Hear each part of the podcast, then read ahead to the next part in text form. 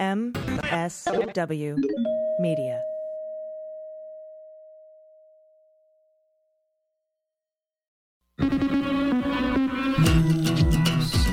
with swearing. Daily beans, daily beans, daily beans, daily beans. Hello and welcome to the Daily Beans for Wednesday, November 3rd, 2021. Today, former members of Congress file an amicus brief in Trump's executive privilege lawsuit against the National Archives. The CDC unanimously recommends the Pfizer vaccine for kids aged 5 to 11. Democrats announce a deal on lowering prescription drug prices. And the special master in the Rudy case is just about done. I'm Allison Gill. And I'm Dana Goldberg. Hey, Dana, how's it going? It's going well. Um, pins and needles. Uh, you know, Yeah. we've there's a lot going on today, and I know you're going to talk about it. There's a lot happening live that we don't know about as we record this, and AG will say more about that. Mm-hmm. Yep, yep. There is a lot going on today. And uh, I have really good news also. Teri Kanefield is going to join us later. We're going to talk about the Trump request for an injunction to stop the archives, National Archives, from handing documents over to the January 6th committee. That's a, a really good discussion. And uh, like you said, Virginia polls have just closed. So if we get election results before the show is sent in for air, I will insert them right here. This is AG from the future. We did not get the results in time to announce on this episode. We'll see you tomorrow. All right, aside from that, we do have tons of news to get to, so let's hit the hot notes. Hot notes. All right, top story today, aside from the Virginia election, a bipartisan group of 66 former members of Congress filed a brief Thursday night arguing the U.S. District Court for the District of Columbia uh, should dismiss the lawsuit from the former guy that seeks to block the release of records, you know, connected to the January 6th insurrection uh, by his supporters. And that's a, a really pretty lame lawsuit. And I'll talk to Teri Kanefield about that later. You know, earlier this month, he did file that lawsuit against the House committee investigating the insurrection and the National Archives in an attempt to stop the committee from receiving those records into the events of that day, as well as his efforts to overturn the 2020 election results. In his filing, he and his attorney argue that the records requests are too broad and have no legislative purpose, saying the committee's actions undermine the Constitution and that the committee isn't giving Trump's team enough time to review the records request. The lawsuit is currently before Judge Tanya Chutkin, who, by the way, Glenn Kirshner says is a badass. She's a judge in the D.C. District Court. And the hearing about this is tomorrow, Thursday, November 4th. And it's up to her when to rule on the Trump lawsuit. But the committee subpoenas have a November 12th deadline, so we'll see what happens. In the amicus brief, the bipartisan group of retired lawmakers urges the D.C. court to deny Trump's request for a preliminary injunction so that the committee can continue its investigation. They argue the insurrection was the real attack on democracy and the Constitution, not the document request necessary to investigate such an armed attack on our democracy. This group of lawmakers is made up of 22 Republicans and 44 Democrats. They also dismiss Trump's argument the committee has no legislative purpose and argues Congress has broad legislative powers grounded in multiple constitutional clauses to enact legislation to respond to the heretofore unimagined vulnerabilities in our constitutional system illustrated by last winter's events. Quote, it is vital that Congress have the ability to exercise those constitutional authorities now before the lives of senators, representatives, and the Vice President of the United States, along with their staffs and law enforcement officers charged with protecting the Capitol and its inhabitants, are ever again threatened, or the peaceful transfer of power is again imperiled. The various means he used or contemplated are likely documented in the records the committee seeks and are still not known. If traitors bent on disrupting and damaging our government were to meticulously plan and nearly succeed in flying a jumbo jet into the White House, we would not expect Congress to implement stronger safeguards without the opportunity to investigate the attacks. And we certainly would not expect Congress to sit on its hands when it comes to such an important matter of national security. Uh, again, I'll be talking to Teri Kanefield a bit later about this filing and what happens if a court does not grant Trump his injunction before the November 12th deadline, which is, again, when the archives have said it will hand over the documents to Congress if there's no court stopping them. Keep in mind, when the archives do hand these documents over, That doesn't mean we will get to see them. I just want everyone to temper their expectations on that. that we may, but probably they would still remain secret as they might pertain to potential future criminal investigations. So they, I doubt they'll get out to the public, but we'll see. We see that a lot. We see that a lot in cases that are ongoing. Good news. Good news for parents, good news for children. Vaccine advisors to the U.S. Center for Disease Control and Prevention voted unanimously Tuesday to recommend giving Pfizer COVID 19 vaccine to children ages 5 to 11. Now, members of the CDC's Advisory Committee on Immunization Practices spent close to an hour commenting in support of the recommendation before they voted. Now, the CDC presented data suggesting that every million shots of the vaccine administered could prevent between 80 to 226 hospitalizations in children ages 5 to 11. Once authorized, some 28 million children will be eligible for the shot. The panel members spoke enthusiastically in favor of vaccination of the age group. Many said that they were eager for their children or grandchildren in the age range to get the shots, which is always nice to hear if you have children and grandchildren that the CDC is willing to give it to their own. And this is a quote I feel that I have a responsibility, we all have a responsibility to make this vaccine available to children and to their parents, said a panel member, Dr. Beth Bell of the University of Washington School of Public Health. She continued to say, We have excellent evidence of efficacy and safety. We have a favorable risk to benefit analysis, and we have many parents out there who really are clamoring and want to have their children vaccinated. So Pfizer and BioNTech said that their vaccine showed 90.7% efficacy against the coronavirus in a clinical trial of ages 5 to 11. Now, the question now goes to the CDC director, Dr. Rochelle Walensky. She signaled already in opening remarks to the committee's meeting that she strongly supports vaccinating children in this age group to protect them from COVID 19 and its complications and to help school get back to normal. Vaccinations could begin as soon as Walensky issues her decision. She has signaled she will recommend this vaccine. And as soon as she does, vaccines will be available to kids 5 to 11 years of age the next day. And um, a little bit more on that story. I know that they said that it's got one third the amount that they're giving to adults, one third, and that's to help uh, lower the side effects. And it's all they need to have a very high protection against COVID 19 sickness and death.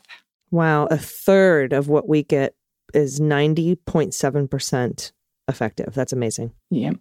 Indeed. Uh, we have an update now from the special master in the Rudy Giuliani investigation. Sounds like someone with a whip and a ring, and there's elephants around in the circus, which is exactly what Rudy Giuliani investigation is. It's because he's a fucking circus. Totally. Yeah, we used to play a whip sound every time we talked about the special master in the Cohen case on the Mueller podcast. As you know, Barbara Jones was appointed special master, which means the court has asked her to go through all the stuff the feds seized when they raided Rudy's home and offices this past April. She's also going through Toensing's phone, Victoria Toensing, which was seized at the you know at the same time. She was a lawyer representing Dimitri Firtash and Fraud Guarantee, the super legit business set up by Rudy and his pals Parnas and Fruman, who are both under indictment for funneling foreign money into Trump coffers. Super legit group and not sketch at all. Nope, nope, nope. Anyhow, in her latest update to the court, she has said she has uh, finished reviewing all accessible Rudy material, which I like to refer to as Rudy Booty, and has handed over 2,200 files to the feds. She has another batch of stuff she sent to Rudy to look over, and his response for that batch is due this Friday. The first batch, Rudy objected to three items out of over 2,200 for attorney client privilege reasons. Now, if the special master determines those items were in the furtherance of committing a crime, they will be handed over to the feds under the crime fraud exception. Crime fraud exception means that attorney client privilege doesn't cover criming. There's also a third party exception. So if those communications were copied to a third party or anyone that's not an attorney, the special master would also determine they are not privileged and would send them along to the feds as well. Incidentally, this special master, Barbara Jones, is the same special master appointed to go through Michael Cohen's crimey files back in the day.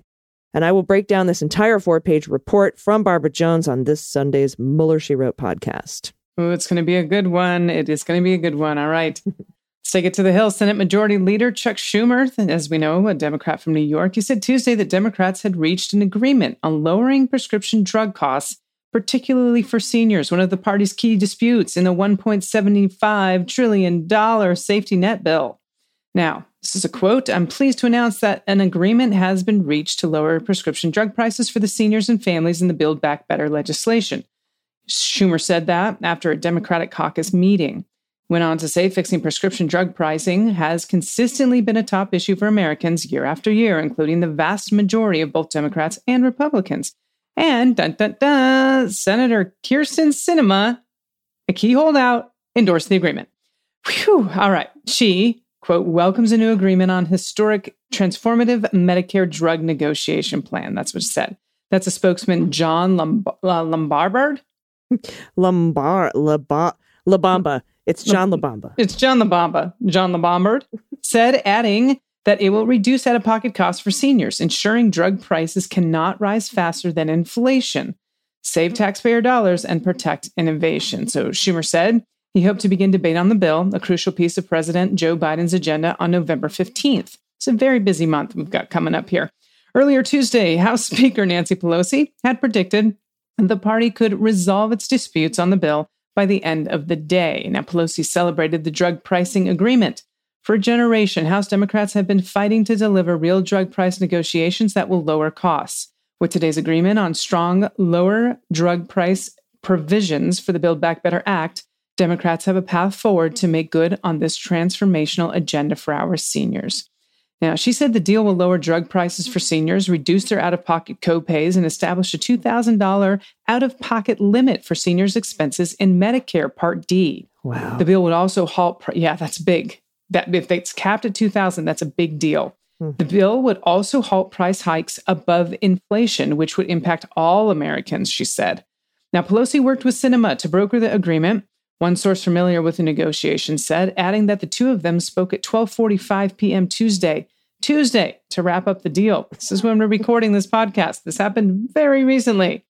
Now, the agreement represents a major breakthrough. Democrats have other policy obstacles to overcome before the bill is finalized, though, including how to deal with immigration. So, one step forward. Hopefully, it continues to be one step forward. But we know Cinnamon and Manchin, every once in a while, when they're in on something, they flip around and go the other way. Yeah, and that infl- inflation thing is interesting that they can't g- increase and beyond inflation because it was it was Joe Manchin's daughter who increased the price of the EpiPen over mm, six hundred percent. So So we'll see what happens there. Yeah. happen anymore. La la la. should should be interesting that we didn't really hear from him on that today. All right, we'll be right back with Teri Kanefield. We're going to discuss what's next in the Trump lawsuit to block the National Archives. Stay with us. After these messages, we'll be right back. Hey, everybody, it's AG with the Daily Beans, and today's episode is brought to you by Hunter Douglas, designers of innovative window shade designs, gorgeous fabrics, and light control systems that are so advanced they can be programmed to automatically adjust throughout the day. Maybe it's the way the shades diffuse the harsh sunlight and they cast this glow across the room, or maybe being able to enjoy the outside view, but they can't look inside, so you get to keep your privacy. Or maybe it's the superior insulation that the shades provide, which keeps you warmer in the winter and cooler in the summer, lowers your utility bills. It's so it's so much better for the environment. Or is it that feeling when you walk into a room and everything just looks and feels right? With Hunter Douglas's PowerView technology, you can set the shades to adjust automatically to achieve the perfect blend of light, privacy, and insulation morning, noon, and night. Check out their website for all their custom window blinds, shades, shutters, and drapery. And you'll love discovering how Hunter Douglas window treatments transform the light in your home. It's such an important part of the design of the house and the feel of the house. It elevates your everyday life. Live beautifully with Hunter Douglas, enjoying greater convenience, enhanced style, and increased comfort in your home throughout the day.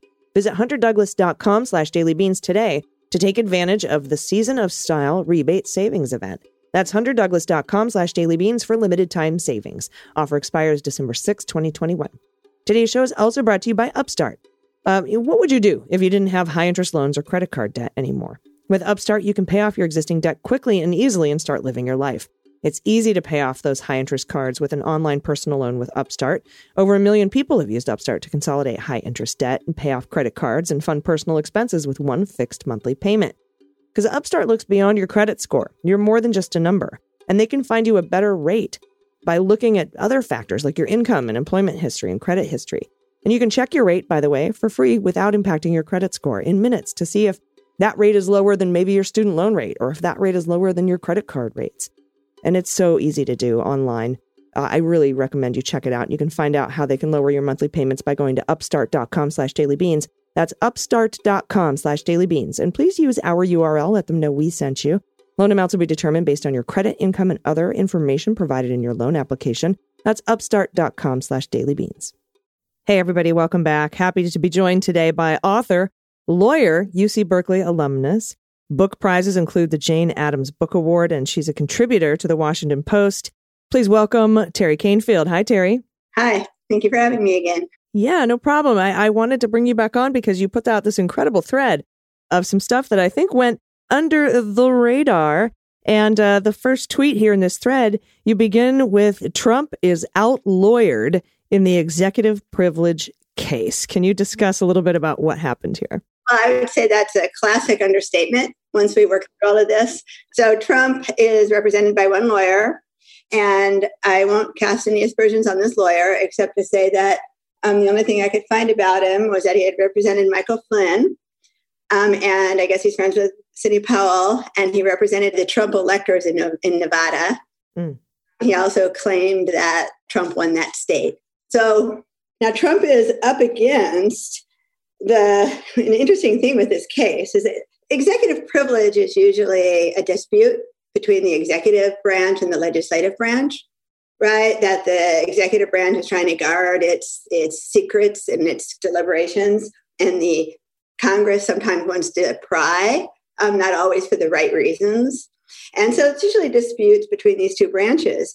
And what happened in this case was that the two branches are in harmony that the executive branch and the legislative branch have joined together in harmony to say what is in the we both branches agree what's in the best interest of the country and standing against two branches of government is trump saying that the courts a third branch of government should disregard what these two branches of government want and what these two branches of government thinks is in the best interest of American people, and instead substitute the judgment of former President Donald Trump, which is really quite a lot of chutzpah when you think about it, right? So he's trying to assert executive privilege, and the executive branch has said no.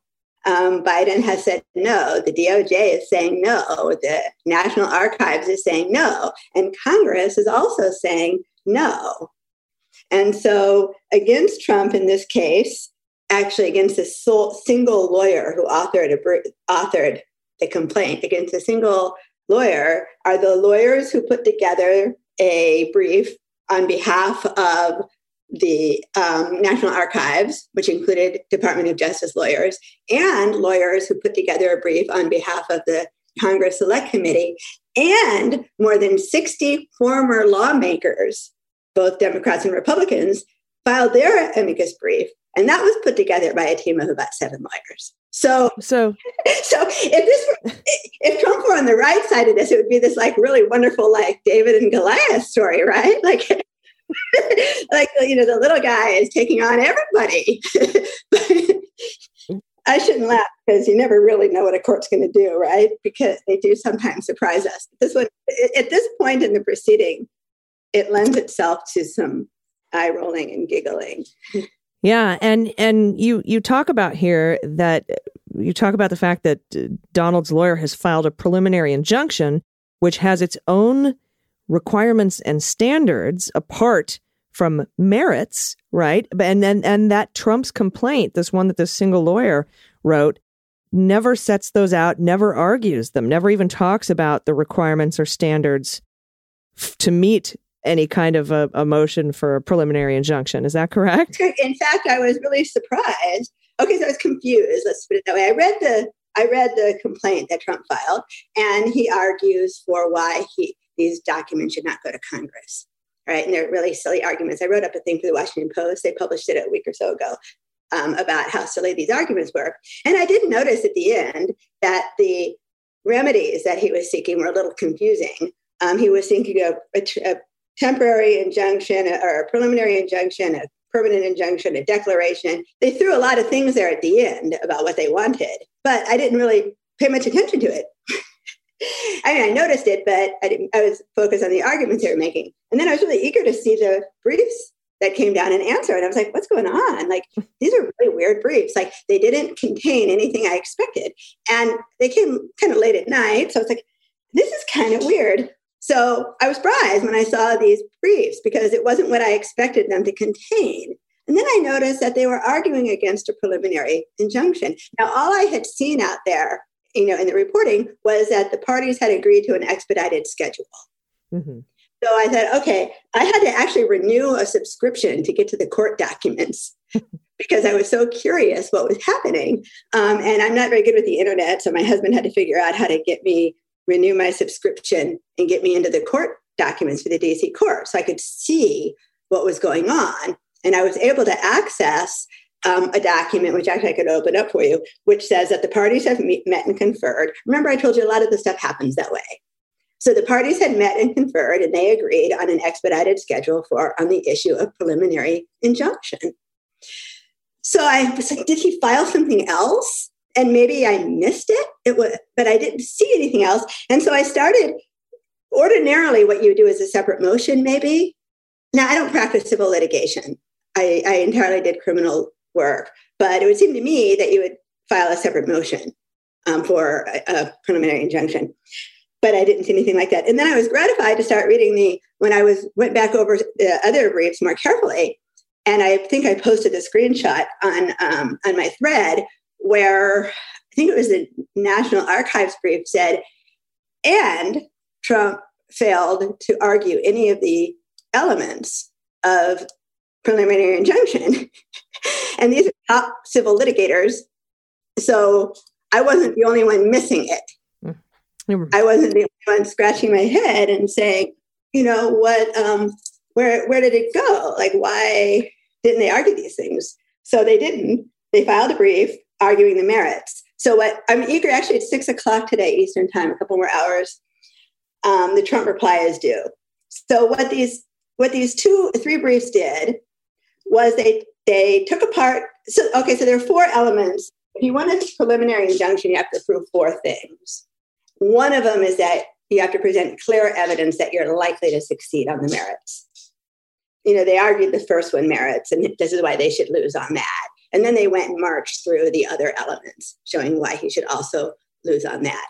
Now, most filings have an initial filing, in this case, the complaint, and an appeal, it's the opening brief, and then a response from the other side, and then there's a final reply.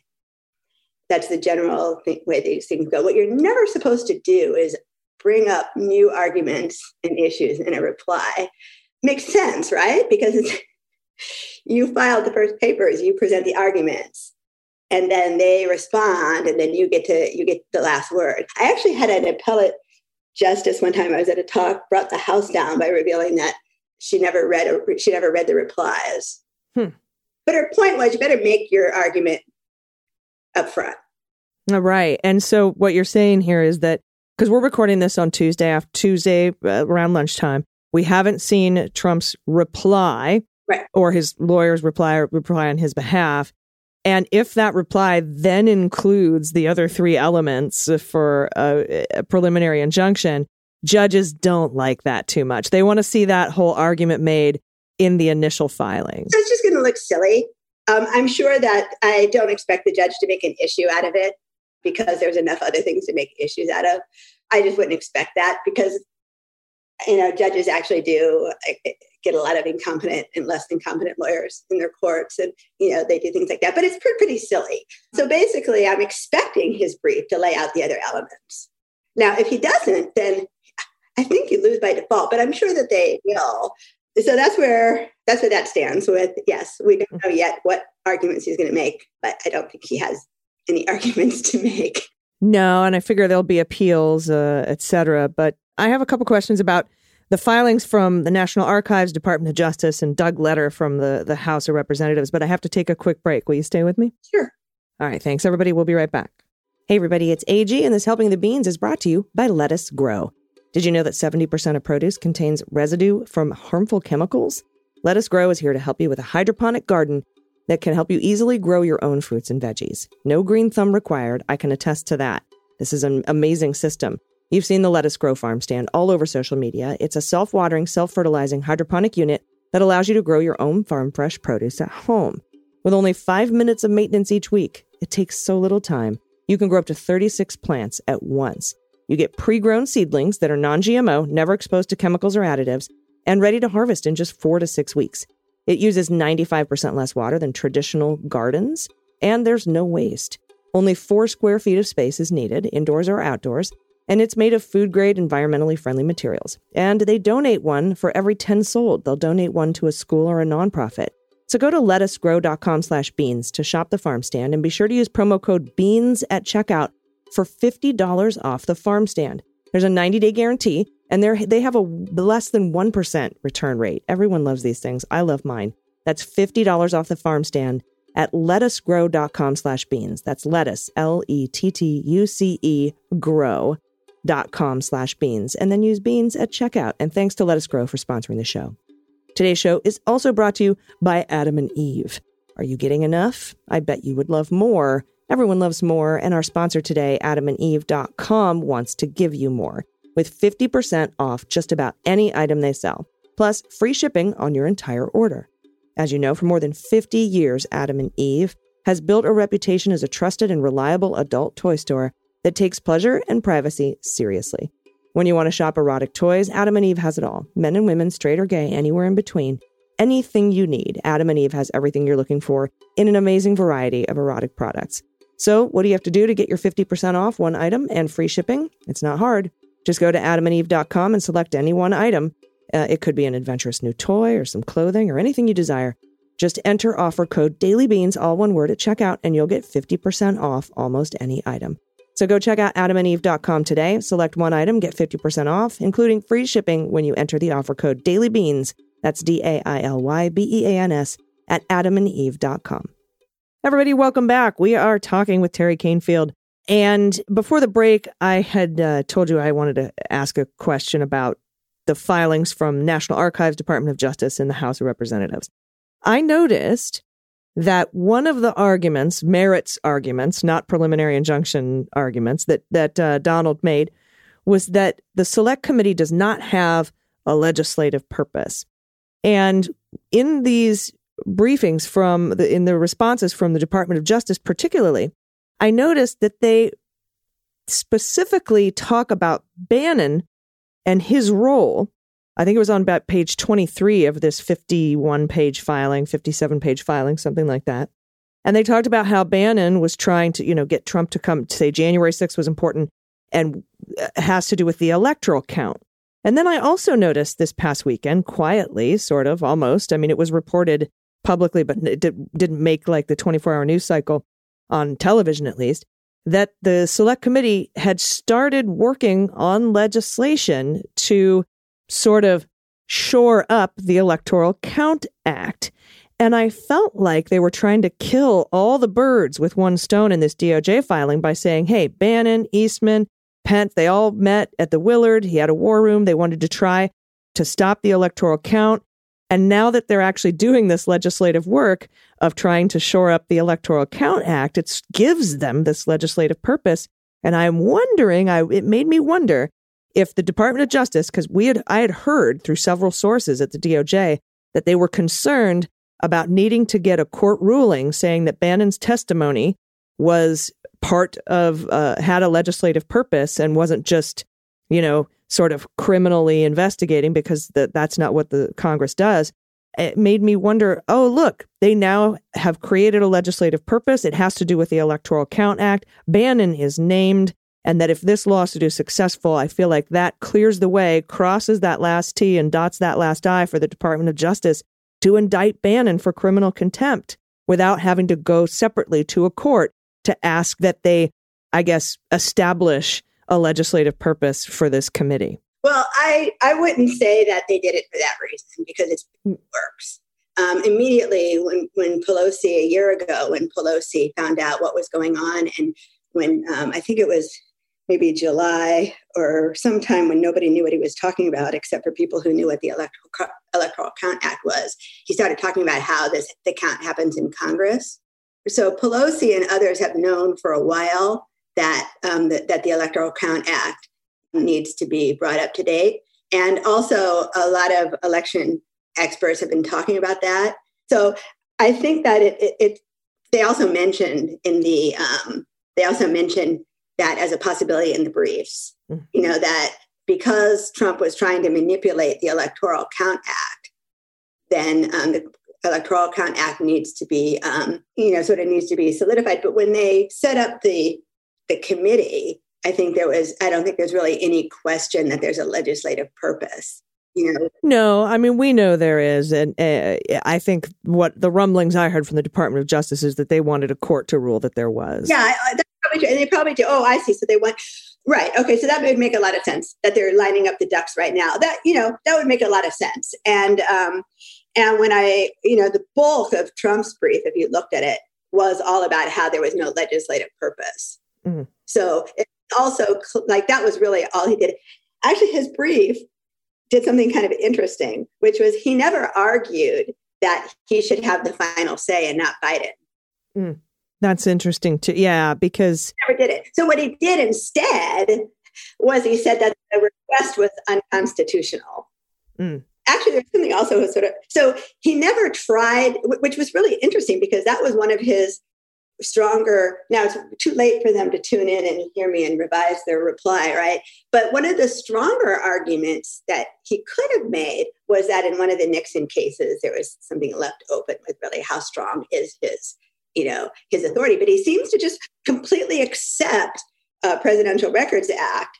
And instead of trying to say that he not biden should have the say he entirely attacked the purpose the legislative purpose of the um, of the committee which yeah it, not not good lawyering. You should bring up all your points. You know what i'm saying? It's like he put all of his eggs basically into into that basket. And actually it was as long as I'm like kind of going on and on about how silly the argument was, I talked about how he's up against two branches of government and ordinarily the dispute is between them. Well, Mm. one of the main points he kept arguing in the um, his brief was that the request for documents violated the separation of powers. And it kept striking me as like weird. And then I finally worked out why. because he's not a he's not you know that the that the branches happen right now to be in harmony and so asserting separation of powers when the branches are in harmony is particularly odd mm. but he thinks he's a power. well I mean, that's why he's doing it, right? That and he's been successful in the past when he was president with his separation of powers argument and his legislative purpose argument. He didn't win those cases, but he was able to run the clock out on them by by languishing the courts. right because as the president you do have some power actually remind me before we run out of time i want to circle back you mentioned appeals i want to circle back to something with that Yeah, I do want to talk about that because that's I'm assuming what comes next. you want to talk about it now should we go Yeah, let's do it. let's do it now. Okay, so here's again all disclaimers. I um, I'm used to appeals. I do appeals. That was all I did um, in my practice. Um, I did appeals on behalf of defendants. That said, I'd never have done a civil appeal. All I know is what the rules and the laws are in a, in a sort of a theoretical sense. I've never done it in court, but I know I've studied the laws. So here's the interesting thing about about an appeal. Okay, so the uh, in this case, so the criteria, just to hit them briefly, so you can see how difficult they will be for Trump. The criteria for getting a preliminary injunction is first, you have to show that you have a, clear evidence that you have a like that you're likely to succeed on the merits, and then you have to show that you will be irreparably harmed if you're not offered this injunction. And think about somebody wants to dump a pollutant in a in a river that's going to flood your farms. So you will be irreparably harmed. Third, whatever harm you will, uh, um, and, and it's only you only go to the second one if you meet the first. So Right. once you've shown harm, you then have to show that whatever harm you will suffer is outweighs the benefit of these documents going. And then finally, you have to show that that the injunction is in the public interest. Mhm. So I maintain that Trump's going to have a lot of trouble with each of those. Yeah, I don't think he'll get past the first one, but you know, even if he does, none of those other things it's he will lose, but he but he will appeal. He will appeal. Now, but here's the thing: if you appeal, you ha- there's a deadline coming up for these documents to go. So an appeal means nothing unless he gets an order staying the proceedings on appeal. The criteria for staying the orders on appeal are the same as the criteria for a preliminary injunction. Yeah, and while he was president, they always stayed on appeal, which was a, an unusual remedy, a rare remedy, but they they they seem to stay those things on appeal, and that's how it got to languish in court. And that's what I'm afraid of is they'll But, they'll but you see the problem? To, in order to stay the appeal, he has to show the same elements that he would have shown, in, and he can only appeal the preliminary injunction ruling. So he can't appeal and say, I should be able to stop it. He has to appeal and say that the preliminary injunction ruling was, was wrong. When a preliminary injunction, now, not all rulings can be appealed, but a ruling denying a preliminary injunction is appealable. But he can appeal it, but in order to stay the proceedings, he has to file a motion to stay the proceedings. And guess what he has to show to stay the proceedings? But yeah, but I don't think he showed those things in the last cases, but they stayed it anyway. Well, in the last cases, he was differently situated as the president. Mhm. And so the so one of the things that he did, and it, which was amusing, I think, to the attorneys who filed the opposing briefs in this case, is he cited the case law that helped him when he was president because it because it protects the sitting president. but he I get you now. but he's not the president. So he thought, well, this, so he, like, for example, the, the Mazars case. The Mazars case says that you have to weigh the burden on the sitting president because because you can't have a situation and and you have to you have to make the rules for always. So what if there's a Republican Congress harassing a Democratic president? Mhm. You don't want a Congress to be able to put too much pressure on a president. So one of the criteria is that you cannot that one branch of government, Congress, cannot overly burden the other branch. So Trump cited this case law in his brief, but he's not a sitting president. Right. And if he can't get that emergency stay, administrative stay pending appeal, all the stuff goes out November That's 12th anyway. So what I say is that, like, think about the time frame here. So the chances of succeeding on a stay when you didn't succeed on a preliminary injunction, I can't imagine that happening. But think about the time frame. So what you cannot, what you're not supposed to do, and there's a rule against it in the civil in the rule of civil procedure. I think it, appellate rules, maybe rule eight. If it's rule eight, then may, man, I'm not as losing it as I thought. There's a rule in the appellate appellate rules that says that you cannot ask the appellate court to stay the proceedings if you haven't first asked the district court to do it. Okay, so um, and if you're the president, sometimes they give you a little leeway there, right? They have. Yeah, they have. He, he Right. he's gone straight to appellate courts. Not asking district courts for Right, and- I can't imagine it because also what you have to remember is he's not he's not appealing the merits of this case. no. He's appealing an extraordinary remedy that's rarely given. And so, he, so here's what he would have to do. So let's see, the hearing is Thursday, and the, um, it looks like the documents are set to go on the 12th. So let's say you get a ruling from the court by Monday. That's pretty fast. Okay, now he's got four days. So now he has to, he doesn't ask to stay the proceedings until he gets a ruling against him. Then he says, I want to appeal. I need, I need a ruling against me. So then he asks the district court for it. And I think they're going to have to have a hearing on that. So he can't ask for an emergency stay from the district court until after there's a ruling on the Thursday hearing. Is that what you're saying? How do you ask? How do you say I want to appeal when you haven't lost yet? Okay. So if they don't come back with a ruling until after November 12th, Oh, the documents go. No, they can't, they're not going to do that because okay. the, re- the reason that they've expedited it, and she might, I don't think she's going to decide on the spot because I don't, Hmm. you know, I just don't think she's going to do that. But she could decide by Friday. But think about that. So then he has to go back to the same judge. Now I'm assuming she's going to deny it. She's going to say no preliminary injunction. I'm assuming that. I have been surprised in the past, but I don't know if I've ever been that surprised. Um, but let's just assume that she denies the preliminary injunction. He's got to go back to the same court and make the same arguments for why he should get a stay. Can you imagine? No, right. And I am I you know, even if he if she comes out with the ruling and he tries to go directly to the appellate court for an emergency stay, they will come back probably and say, "Sorry, you got to get it from the district court first. And then he does that. Now we're at Thursday. So Here's the other thing. Here's the other thing. Remember last time we talked, it was like everybody was talking about they have 30 days. I could not find anything that says 30 days, but I did find something that says that he has 60 days, but this 60 days was to give him time to go through everything. There's also something in the statute that allows the government to just give him extra time if they want. Right. So so it's up to them to be flexible with deadlines if they want to.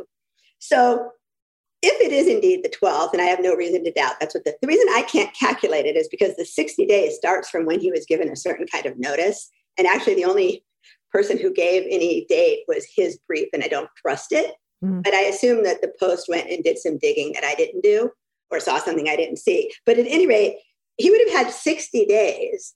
So if he's up against a deadline with four days, that's his problem. Hmm. He had 60 days where he knew. And what they what they talked about, one of the briefs, um, I can't remember which one, but one of the briefs said, you know, when he was talking about how much burden it was, he's allowed to ask for extra time. Can I have some extra time? That he's allowed to. And in fact, he did. And in fact, he was given extra time. So during the Mm. course of all of this, and I'm only getting that from the brief, from the briefing, but it, because we don't know what happens behind the scenes. We just don't. So what it looks like is he had 60 days and um, plus more because he kept asking for time. So I don't know how much more, but it's due to go out the 12th. So if he gets a ruling even Friday and then he files another motion and they get a chance to reply, to respond, and then he replies and there's a hearing and now the deadline's gone. I don't think there's any sympathy for him. I think the reason he's up against the deadline is he couldn't find a lawyer. There was some rumor that he was looking for um, lawyer that people were turning him down. right. And so if he ha- if he knew about this for more than 60 days, and if he and they were very kind to agree to this expedited schedule. And kind, I think I also told you this, even in criminal matters, the prosecution, the defense, the two parties, when the lawyers get together, they actually are trying to be accommodating. Yeah. And so they accommodated a expedited schedule. So I don't think he's going to have any sympathy when he says, I'm out of time. Because I can't see, unless he asks for it on the spot. But like I said, I've never done civil litigation, but I can't imagine that a judge can decide a motion without being heard by both parties. And mm-hmm. so, so what's the procedure then? Okay, let's suppose that he does that. Let's suppose, he- okay, emergency, give me three days. I need a hearing in three days. I need a hearing by Wednesday of next week. So the government said, okay, fine. So they all file their briefs on why he should, shouldn't get a stay. And then the judge says, no, not giving it to you. Now he's got to go to the appellate court with three days. The appellate court has to have briefing from both sides before they can issue a ruling. Mm. And so I imagine if if if that if we get to the point where the 12th comes and the documents are handed over, any future consideration will just be mooted. Right. What he could probably do, I'll tell you what he, you know, there's a lot of flexibility that courts have. And what he might be able to do is get an order that he can't stop the documents, but while he's appealing, they can't be made public. Mm. He gets that's like four months before they make them public or some such thing. Also, I just want to just to to make sure my disclaimer is clear. I've never practiced civil law. Yeah. And I'm sort of speculating in some ways. Also, you don't know what's going to happen in court, and I don't know what's happening behind the scenes. But from where I sit, delaying this on appeal, it might happen. I can't say it won't happen, but I can't say it's a slam dunk in the delay it department. Yeah, and also asking for it to not be public. I don't imagine that when these documents are handed over, they're going to release them to the public e- anyway, because we have pending criminal litigation, potential criminal charges that would come based on these documents. So, you know, I think we're going to see a lot of different. Right. I think we're just, you know, it's going to be interesting to see what happens over the next week between now and November 12th. And uh, we were, we're going to keep an eye on it and it's going to be interesting. And I, I appreciate you coming in and explaining all this to us because it's a heck of a process to understand. And I think that you do a really good job of putting it into layman's terms so that we can all sort of follow it. Can I actually can I make one statement? Your your listeners probably don't need this because I think your listeners are probably pretty like up on this. But there's a lot of misunderstanding about what this committee is doing. This committee doesn't punish. No. It's not a law enforcement, right? There was a, a huge tweet that went out by a very prominent person saying the Select Committee is not going to be able to enforce subpoenas and no one's going to be punished. I don't know if you remember that one, but I'm seeing some of that also in my mentions on Twitter, where people think somehow that this Select Committee is leading to possibly imprisoning Trump.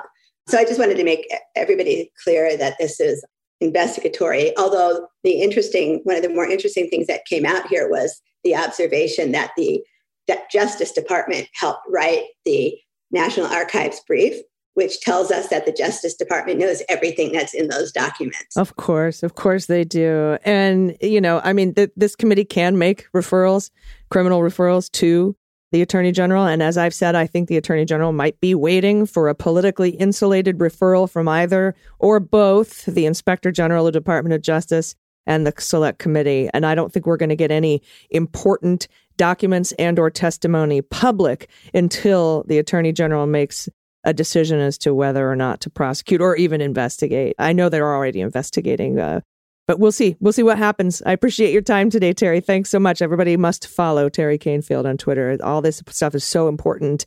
And I think it gives us a little bit of temperance and understanding of the process. Thank you again. Thank you. Everybody, stick around. We'll be right back with the good news.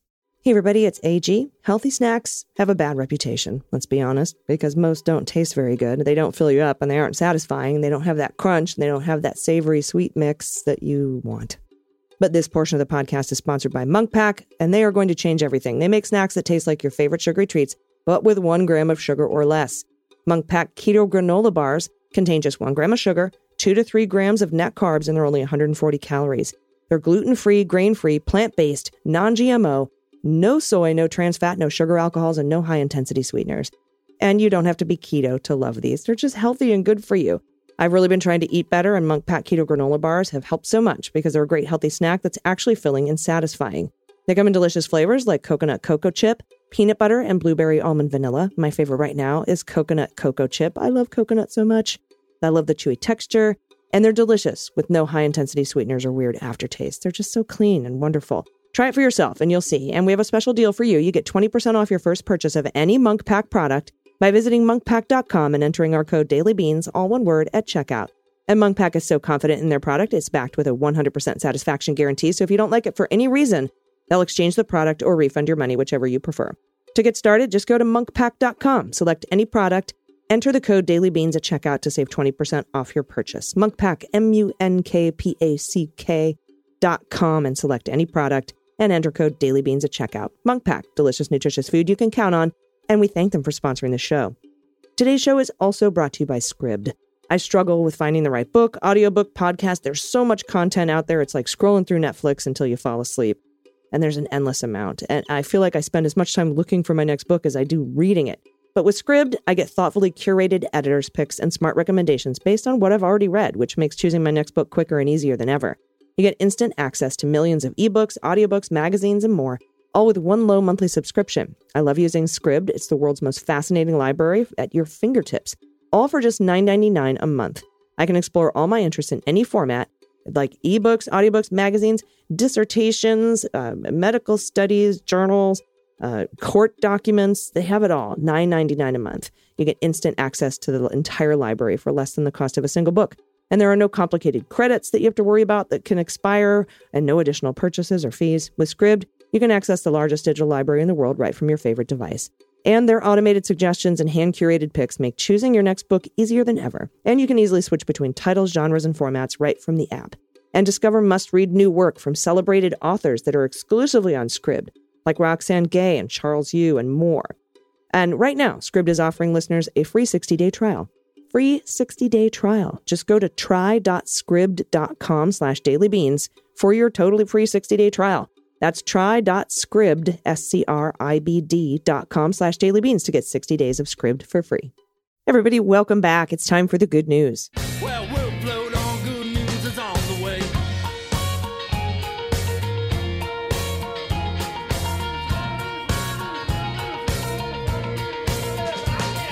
And if you have any corrections or good news or uh, Halloween photos, hello, of either yourself, your kids, or your pets, please send them to us. And, and, you know, pretty much anything you want to send in, you can do that by going to dailybeanspod.com and clicking on contact. So, uh, Dana, I love the good news and I'm, I'm here for it. so I'm many very excited. pictures. I may have scanned a little bit. I'm not going to lie. So I can't wait to get into this. First up is from Sean, pronouns he and him. We had to spend our Halloween weekend with our 11 year old dog in the hospital. Oh, The good news is that he is recovering well, but I want to implore all the listeners to keep asking questions if your pet isn't feeling well. Our vet went down the wrong diagnosis path because we didn't do enough research on our side to ask for, inf- you know, ask informed questions. Also, get pet insurance. Our bill came out to over $7,500 and would have likely only been $1,000 with insurance, including pictures of our dog pouting after his surgery and a wonderful drawing of Tigger, the character on his medication discharge bag that one of the receptionists drew for us. Aw. oh, It was a wonderful surprise after a harrowing weekend. And since we couldn't do Halloween this year, I'm including a pic from last year with Tigger playing car crash victim for my husband and his decorations. Let's see. Oh, sweet baby. oh, sweet baby, indeed. Look at the last picture, AG. Great drawing of Tigger. And oh my gosh. That is a really good drawing of Tigger. Look at that. That's so awesome. That's oh, I'm so glad you're on the other side of that. What a Me what a too. stressful weekend and what a beautiful baby. Absolutely. Thank you. Thank you. All right. This is from Josie, pronouns she and her. Hello, Beans Queens. Good to have you back from holiday. Just sharing Halloween pet costume pics with the Leguminati from the dressage show I went to the weekend before Halloween. They held a costume class, which only happens for Halloween. This winning costume was my friend Denise, who is unbeaten in five shows on three different horses wearing her clown costume, riding a circus pony. I went as Woody on, on Bullseye and was happy to finish second. Hope you like the pics. Oh my goodness. Look at Woody. Woody on Bullseye is amazing. Beautiful horse, too. Oh, I love horses. They're majestic and strong and graceful and powerful and ugh, Mm. they're amazing. Those are fantastic. Thank you so much for those. Yeah, and Josie, I would be really interested to know uh, what kind of horse you ride there on Bullseye. I would I would love to know if that's a Morgan, because I had a Morgan horse that looked just like this one. So Aw. Anyway, beautiful, beautiful babies, and thank you for this awesome Woody costume. I would just wear that around, like Totally. looks awesome. I hope she is. Uh, all right, I'm going to drop the next two here. First is from anonymous pronouns she and her, answering the call for pets in Halloween costumes. Please enjoy Sunny, the tripod pup, as a pirate. Oh my God, I love tripod pups. Oh, did you make him a peg leg? Oh, look. Oh my Oh, God. That would have been hilarious. I don't know how they would have done that. Probably been uncomfortable for the dog. The dog would have been like, get What the fuck. Yeah, get this fucking thing off me. What a beautiful baby, though. Oh, so cute. Thank you for these. And uh, next up from Eddie's dog mom, pronoun she and her, Beans Queens. You asked for pics of our dogs in their Halloween outfits. I visualize your inbox now like that scene in Mr. Smith Goes to Washington, where mounds of letters get brought into the Senate chambers. Only in this case, it's emails with dogs in costumes. Ah, I am the dog mom of Linus, a five pound chihuahua that's tiny, and Eddie, a 15 pound Bichon Frise. They are polar opposites in personality, but very much buddies. Eddie, who is age 14, came to me a year ago when his dad, my elderly cousin, moved into memory care. I like to knit and sew, although I don't have much patience for large projects, so mostly I make clothes for my dogs. Making dog clothes doesn't require much time commitment, and the wearers can't object or take them off because, well, they're dogs. Linus, being a chihuahua, actually does need layers because he gets cold. Poor little guy shivers if he doesn't have a sweater or fleece on. This year, his new flannel lumberjack shirt that I recently made. Oh. However, Eddie, being a Bichon, doesn't get cold and doesn't need clothes, but that doesn't stop me from dressing him up. For Halloween, I made him a shirt out of a cotton print of cheerful bats flying on an orange background. I ordered some buttons online that are shaped like black cats with shifty looking eyes. I think both my boys look stylish anytime, but Eddie in his Halloween shirt looks particularly fly. As a side note, I printed out pictures of Eddie on letter sized paper and gave them to the son of my elderly cousin, Eddie's former dad. My cousin passed away in August after a long, happy life, but his son told me that every day when he would visit his dad in memory care, If his dad was getting anxious or confused, which happened often, the son would pull out the doggy pics and they'd flip through them together. My cousin looking at each picture of Eddie like he'd never seen them before because, well, memory care. Then he would smile, and those pictures would, like magic, calm him right down. I was glad to be able to let my cousin still be connected to Eddie in his final months and to bring him some joy by seeing pictures of his beloved dog dressed up in funny shirts. I've attached some here for you. I hope you enjoy them. Oh my goodness. And what a sweet, very sweet thing to do. My goodness. Oh, look at this chihuahua. Oh, the second Bichon picture. and then the Chihuahua. Those are smiley, happy dog. Well, one of them. Oh. So All right. good. You want to take the uh, last two here? You got it. I'll close it out here. This next one's from Christine, pronounced she and her. Oliver, Instagram is at Oliver Best Dog, and his friend Lucy as ghosts. I love this because the the pictures uh, that they did, they put a filter on them, and these these pictures are fantastic. I don't know how dogs stay in these costumes. I really don't. this is so awesome. Oh, absolutely wonderful. Thank you for those. Oh my God. Thank you for those, Christine. And to close us out today, we have Eli's dad. I no pronouns given on this. I guess the good news is I voted D across the board this morning in my town because we need full throttle change. The real submission here, though, is a response to request for Halloween pics. Ellie was listening and promptly put on her costume that she has been working on for years, chewing holes of various sizes of different degrees of spookiness.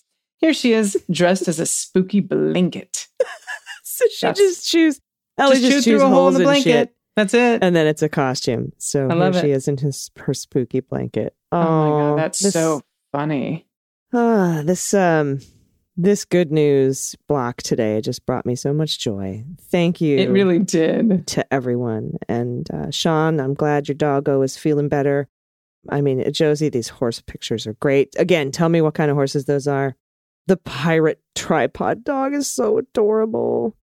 And of course, Eddie, Eddie's dog mom. Look at these babies with the shirts and that beautiful story about the cousin. And this is just so great. The Oliver, the ghost. It really and- is great. and the and the spooky blanket at the end just to wrap it all up. Perfect. If you have any of these, please please continue to send them. I want I would like to get these through Thanksgiving if possible. And then I want Thanksgiving costumes on dogs. we used to do this thing in our neighborhood, Dana, where for after Thanksgiving dinner, like around eight o'clock when it got dark or whatever, after it was dark, we would put on our Halloween costumes from the month before and go turkey treating, asking for Thanksgiving leftovers door That to is- door. really funny. And also something we'd Uh. never do now, but that is something that's really funny. oh, we're bizarre children. Anyway, thank you again for submitting all those photos. I really appreciate it. It was a solid block, a dog of of, pet, of pod pet. Very taxes. solid. Nice. Anyway, Very solid. we will be back tomorrow. And uh, We we, have uh, so much is going to be going on in the next weeks and months. And I know I, we always say that there's always a lot going on, but seriously, a lot of shit's wrapping up and it's getting to be that time. So we need some indictments. Just one good big indictment. Give us a I good one. I think at the end, of, I through the- think, yeah, the end of November, I think we're going to get one. I really do. Get us through the holidays, right? Yes, please. that'd be great. All right. Anyway, uh, any final thoughts before we shut it down? No final thoughts. No final thoughts. You do the sign off and we're ready to go. All right, everybody, until tomorrow, please take care of yourselves, take care of each other, take care of the planet, and take care of your mental health. I've been Allison Gill, And I have been Dana Goldberg. and them's the beans. The Daily Beans is written and executive produced by Allison Gill with additional research and reporting by Dana Goldberg and Aimee Carrero. Sound design and editing is by Desiree McFarlane, with art and web design by Joel Reeder with Moxie Design Studios. Music for The Daily Beans is written and performed by They Might Be Giants, and the show is a proud member of the MSW Media Network, a collection of creator owned podcasts dedicated to news, politics, and justice. For more information, please visit MSWmedia.com.